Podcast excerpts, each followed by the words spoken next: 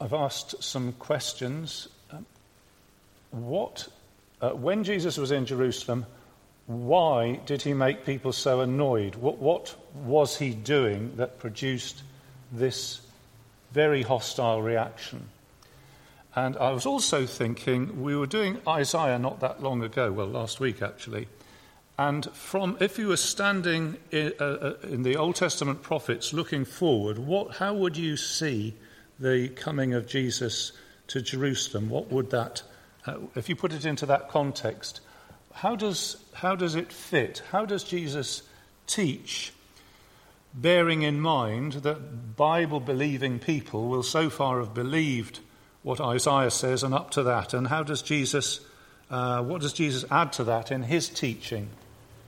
And I also put at the bottom a question what characteristics are emphasized for the kingdom life, that is the Christian life, which is what we're seeking to live?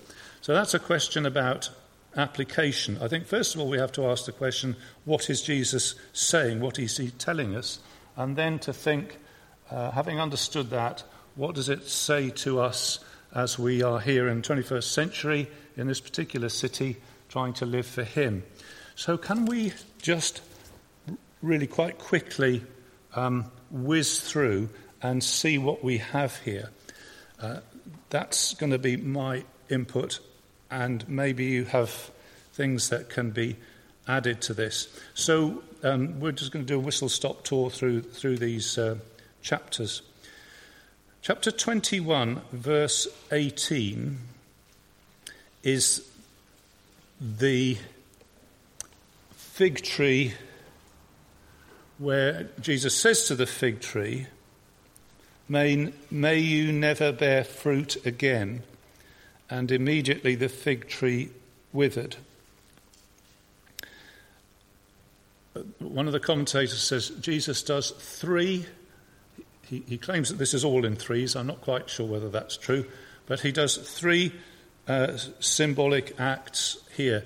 He enters Jerusalem on the donkey, that's a highly provocative, very visible symbolic act because why? What's the donkey thing all about? In what way is that provocative or significant?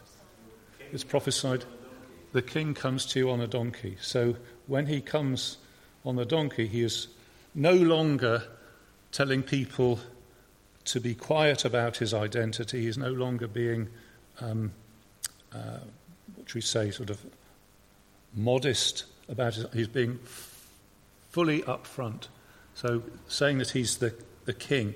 Second symbolic act is that he goes into the temple and overturns the tables and makes a right um, uh, fuss, uh, a, a big thing going on in the temple.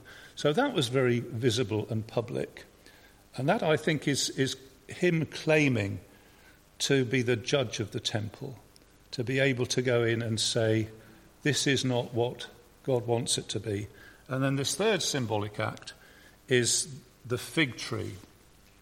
And you remember that he looks for fruit. He doesn't find any.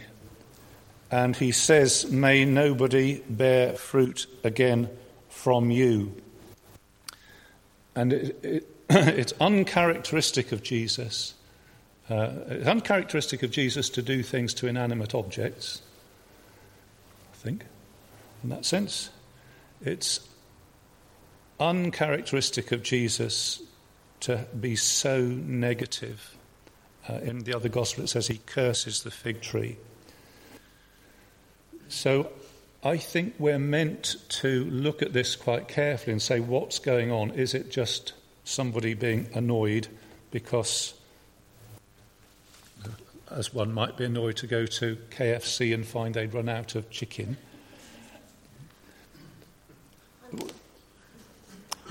Somebody tell us what significance are we meant to detect in this cursing of the fig tree?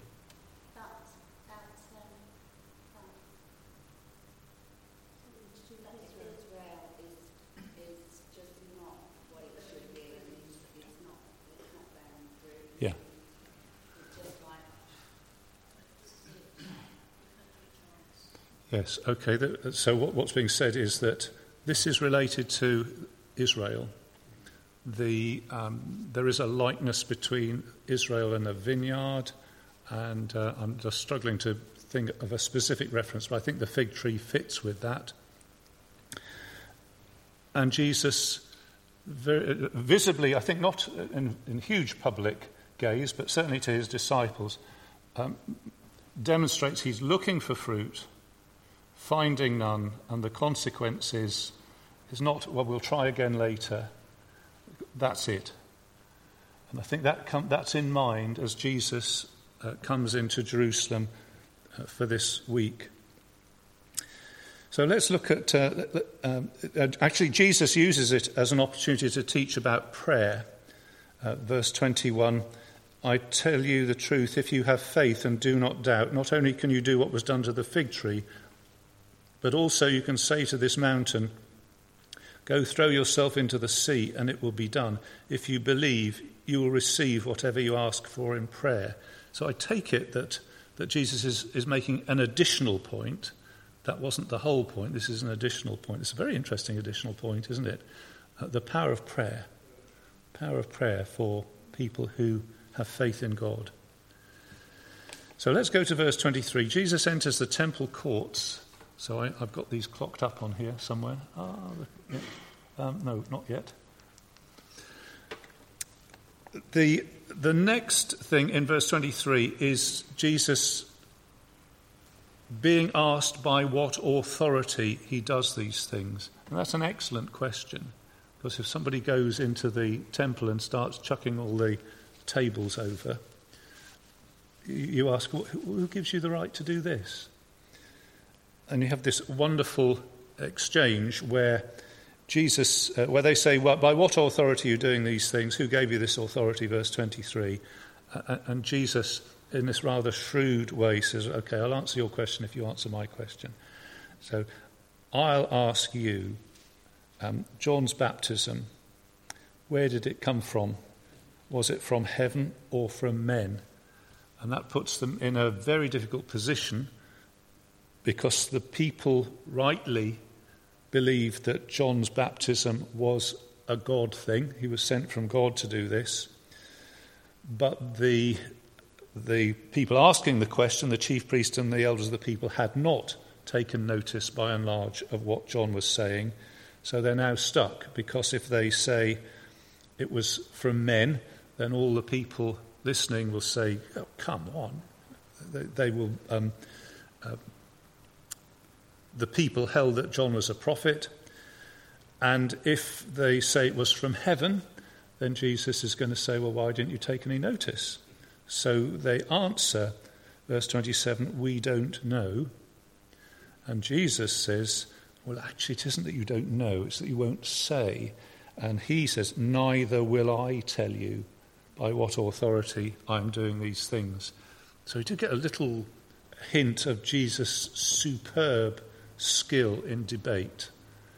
He's, he has exactly the right, wise answer. Now, this next parable, verse 28, the two sons. There was a man who had two sons. He went to the first and said, Son, go and work today in the vineyard. I will not. But later he changed his mind and went. The father went to the other son and said the same thing, and he answered, I will, sir. But he did not go. Which of the two did what his father wanted? The first, they answered. And then Jesus turns it back. He says to them, I tell you the truth, the tax collectors and the prostitutes are entering the kingdom of God ahead of you. For John came to you to show you the way of righteousness, but you did not believe him. But the tax collectors and the prostitutes did. And even after you saw this, you did not repent and believe him. So you've got the two sons, the one who says, I won't obey, but he did. And the second son says, I will do exactly what you say, but he didn't. And Jesus says that the tax collectors and the prostitutes are like the first son who have said, We're not going to follow the way of God, but in the end did so. Whereas the, uh, are they the scribes and the Pharisees? The chief priests and elders of the people who claim they do follow God, but actually don't act on that. What do you think the tax collectors and the prostitutes were doing so that Jesus could say they're actually doing the will of God? What, what, what is picked out?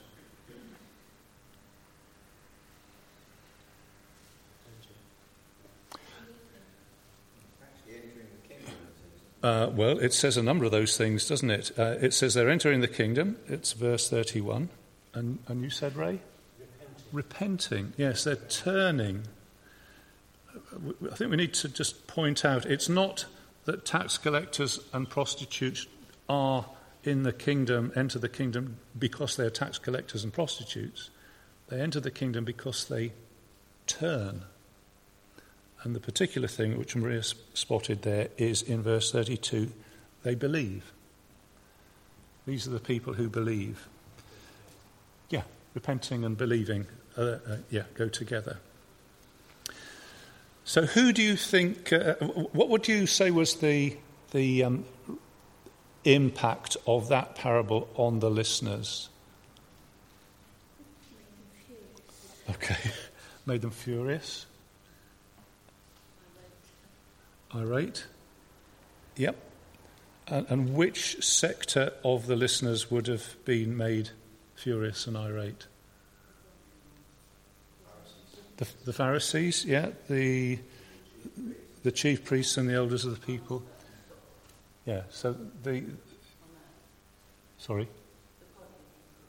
Well, the people who were renowned to be godly, but, but uh, Jesus is, is saying what you claim as godliness actually isn't, because it doesn't have this characteristic of repentance and believing. Yep. So the, if we come to verse 33, the parable of the tenants, which we just read before, how would you, how would you interpret this? What, what is Jesus meaning to convey in this parable about tenants who don't give fruit. Servants come and uh, ask for fruit. Last of all, the son comes and asks for fruit. What is, what is Jesus meaning to convey by this? Prophets. Okay, which are the prophets in the parable? The servants, okay. And let's just establish that the vineyard what, what do we understand the vineyard to be? Israel. Yeah, that's, that's an established metaphor. It's an established way of saying Israel. Uh, Isaiah 5, uh, let me sing a song about my beloved and his vineyard. My beloved planted a vineyard in a fruitful place, cleared it of stones, put a watchtower, uh, and where's the fruit? So Jesus is, is, is referring to a well established idea. And the people that go to get the fruit, so you said they are prophets. Anything else to say about people who went to get the fruit?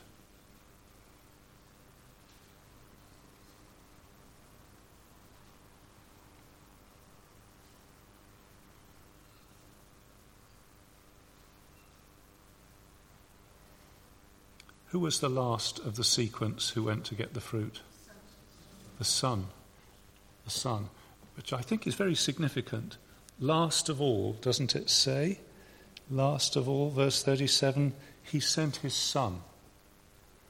Here's Jesus, very conscious that he is not just a prophet, but he is the son of the owner. And he's the one who goes to get the fruit. And the response of the tenants is they, they kill, they want to kill the son. What do they want to gain from that? What do they expect to gain from killing the son?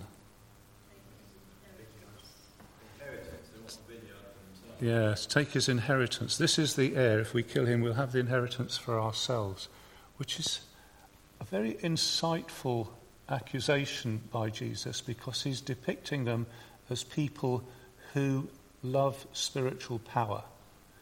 If only we could get rid of Jesus uh, and the Son, we could have Israel um, for our. We, in, we have all this. We're no longer tenants, but landlords. That, that's what they're thinking. And I remember reading a, a book about this when he says it isn't just Jewish people, it isn't just that historical Jewish setting in which human beings resent being tenants but want to be landlords.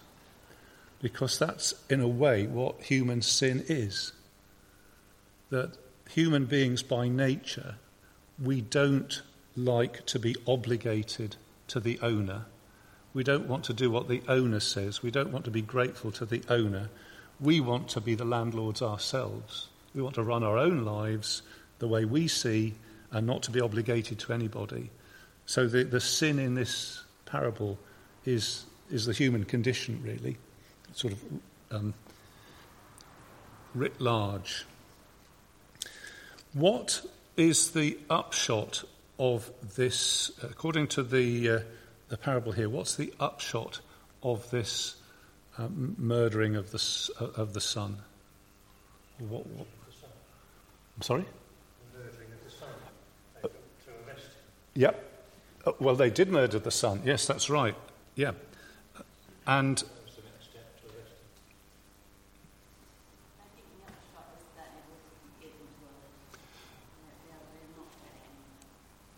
Yeah, that, that's certainly what uh, I mean, the, the, the son is killed, and there, there is then a consequence of that.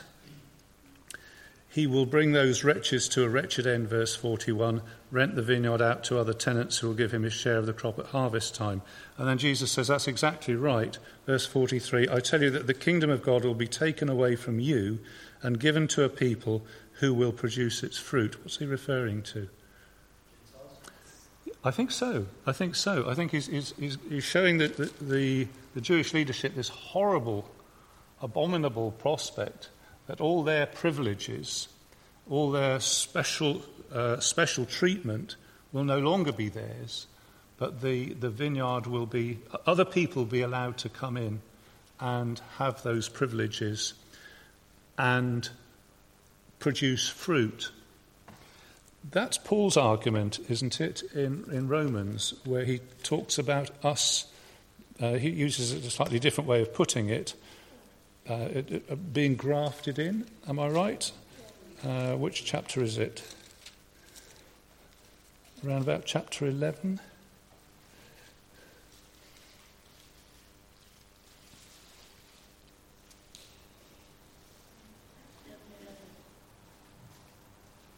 Beg pardon?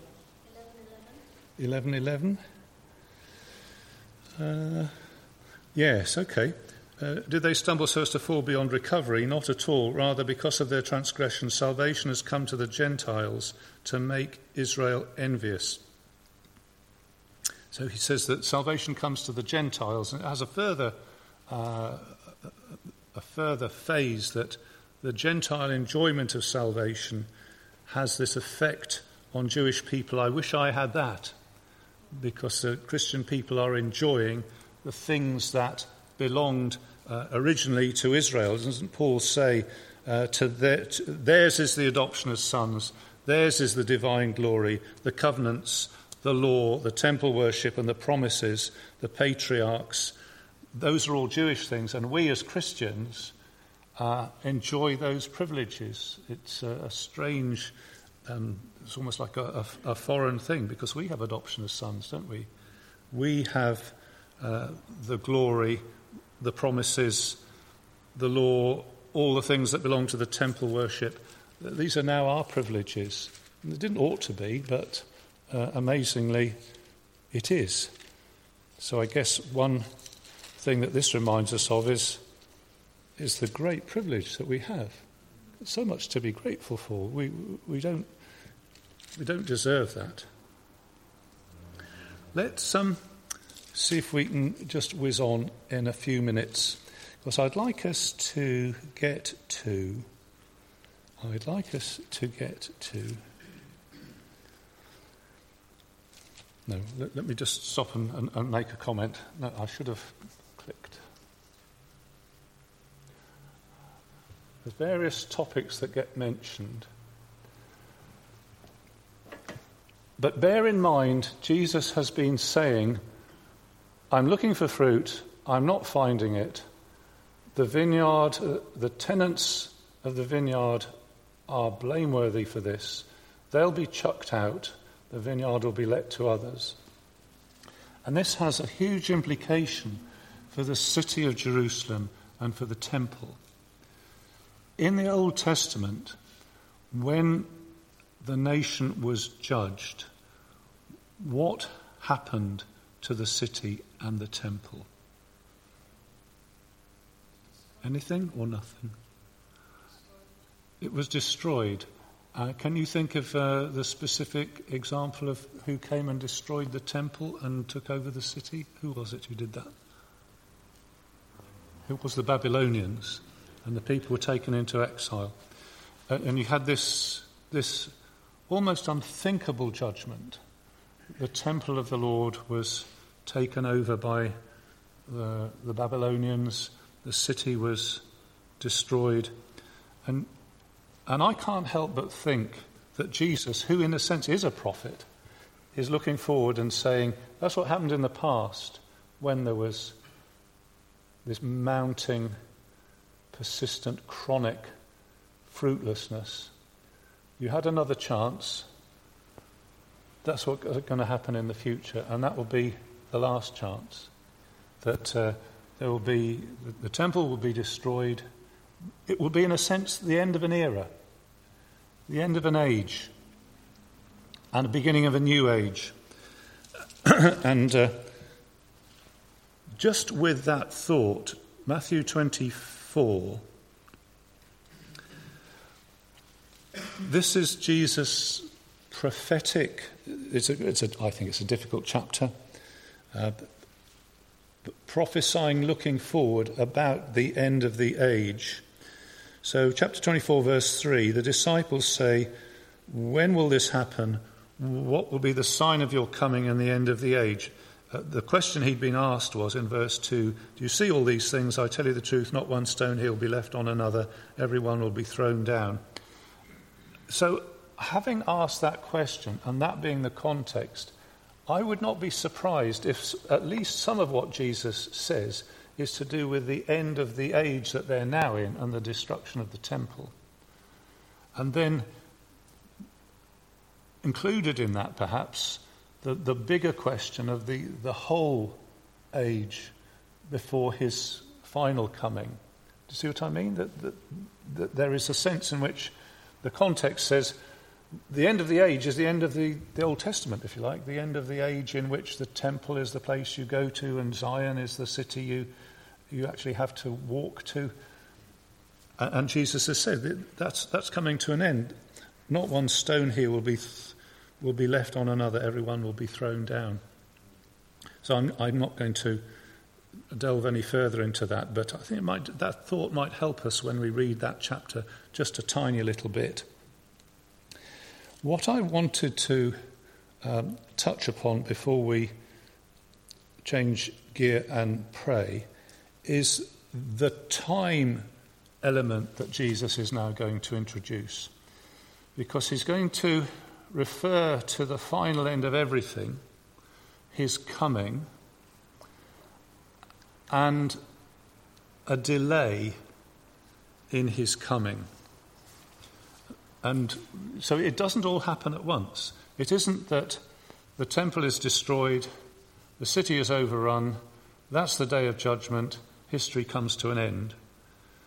But Jesus has this huge chapter to put in there when the vineyard is rented out to other people and the Gentiles have these promises uh, offered to them. And there are a number, actually quite a large number, of parables in which this time interval is mentioned. Let's look at uh, 24, verse 45. Who then is the faithful and wise servant whom the master has put in charge of the servants in his household to give them their food at the proper time? This is the, this is the, the master who goes away and is going to come back. It will be good for that servant whose master finds him doing so when he returns. I tell you the truth, he will put him in charge of all his possessions. But suppose that servant is wicked and says to himself, my master's staying away a long time. And then he begins to beat his fellow servants and eat and drink with drunkards. The master of that servant will come on a day when he does not expect him, and at an hour he is not aware of. He will cut him to pieces and assign him a place with the hypocrites, where there will be weeping and gnashing of teeth. I'm always struck by the way parables like that go into almost nuclear mode right at the end. So, what's this um, servant been doing? Well, he's been getting drunk and beating up fellow servants. But what's the, uh, the consequence? What's the penalty for this? Well, he's going to get cut to pieces and given a place with the hypocrites where there will be weeping and gnashing of teeth. So it's a, huge, hugely awful penalty. What do you think Jesus means us to draw from that? parable. So, assuming it's relevant to us in this age, following the destruction of the temple, but prior to Jesus' final coming, what do you think he means us to draw from that parable? Thank you. It is a great warning. It is a great warning. What is he warning us not to do? to live life as we want. Okay, can we tease that out a little bit? Okay, not according to his will. Yeah, yeah. Can we tease that any further?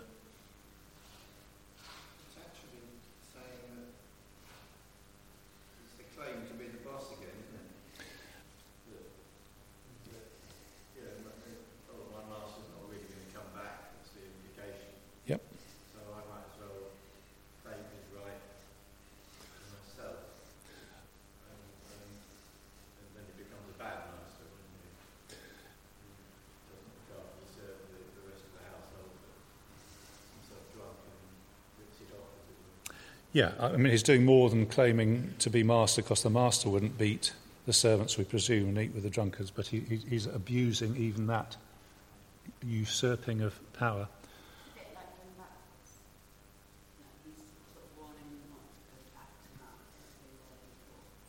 it is, a rev- it is to go back, isn't it? Because he, he was put in charge, but he stops doing so Anybody got any wisdom on how this, um, what this looks like in, in, or what this would look like in practice?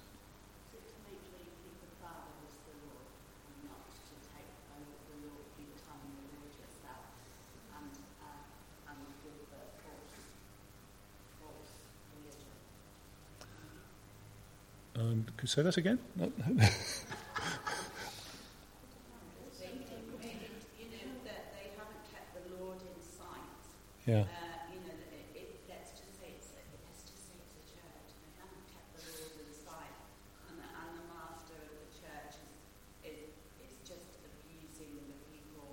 yeah. uh, you know, keeping them under the. Yes. Uh, and there's no lordship from the Lord, the Lord in the church. Yeah, I think that I think that would make a lot of sense.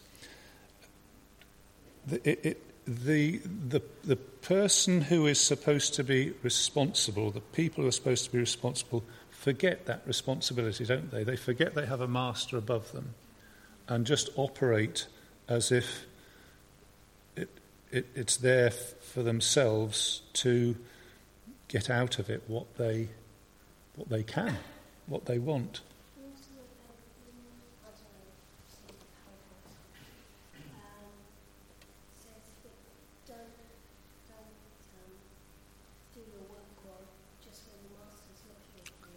Oh, thank you. Yes. Yes. Remember that you, you're serving Christ So, do, uh, does it say slaves don't obey your masters only when their eye is upon you? Yes. Yeah. Uh, uh, yeah.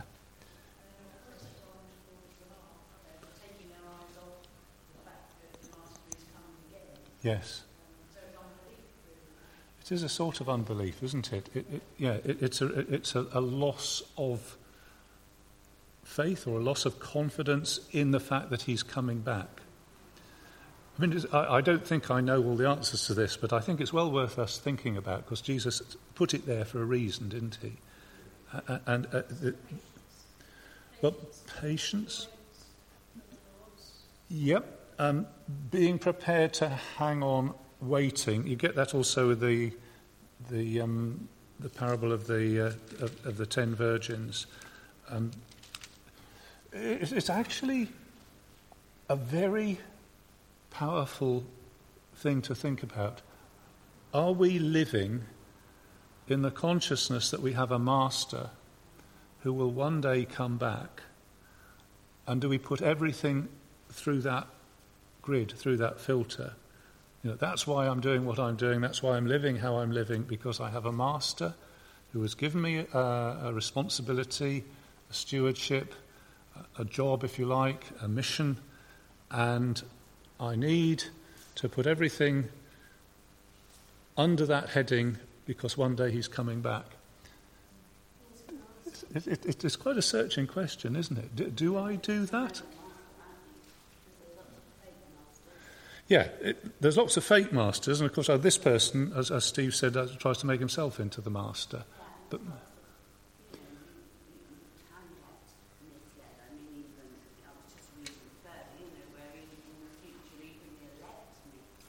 Yes.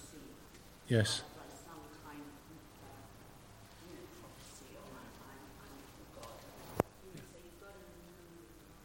Yes, yes. The, the, the, the master is a, a, very specific person. It's, it is um, the Father, it is the Lord Jesus. The Father, in the sense, is cast as the owner, uh, and, and Jesus, the Son, who goes to the vineyard, or um, in, I don't think it's quite so specific here, but we're talking about the Lord in the, in the Christian sense.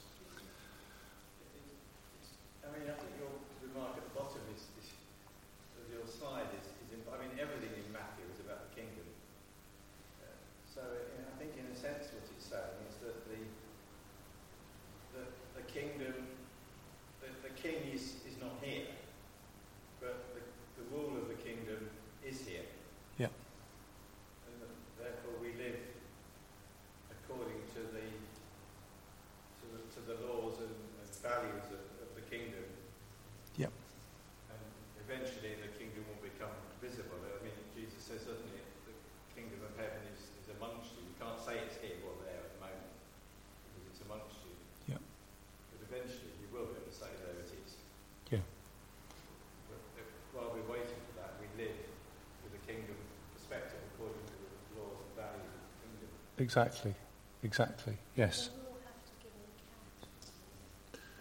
Well, the master's coming back. And in, in this case, it, says, uh, it, it simply says, it will be good for that servant whose master finds him doing so when he returns. You know, are we still on task?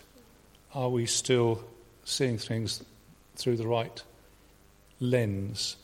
So, if I may, I, my, I have a thought on this that as, as church, as churches, we are given a mission to proclaim the gospel, uh, which is about heaven and hell. It's about the precious blood of Christ. It's about repentance and faith. And it's not unknown for churches to lose that perspective and think our main task is to do the things that um, kind and generous people do on earth, feeding the hungry, looking after the poor and needy, which are good things.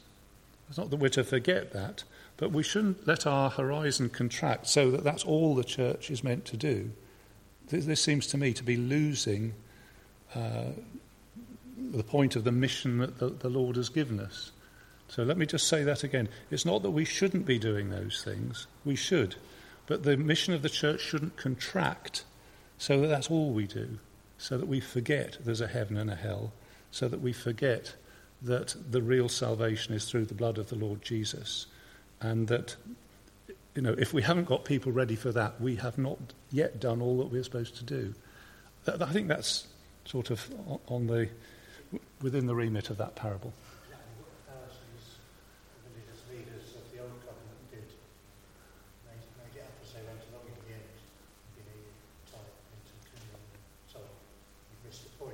Yes. Yes. Does it say you neglect the weightier matters? Yeah. Yes. So keeping keeping that perspective is a big and important thing. I think we'll stop there.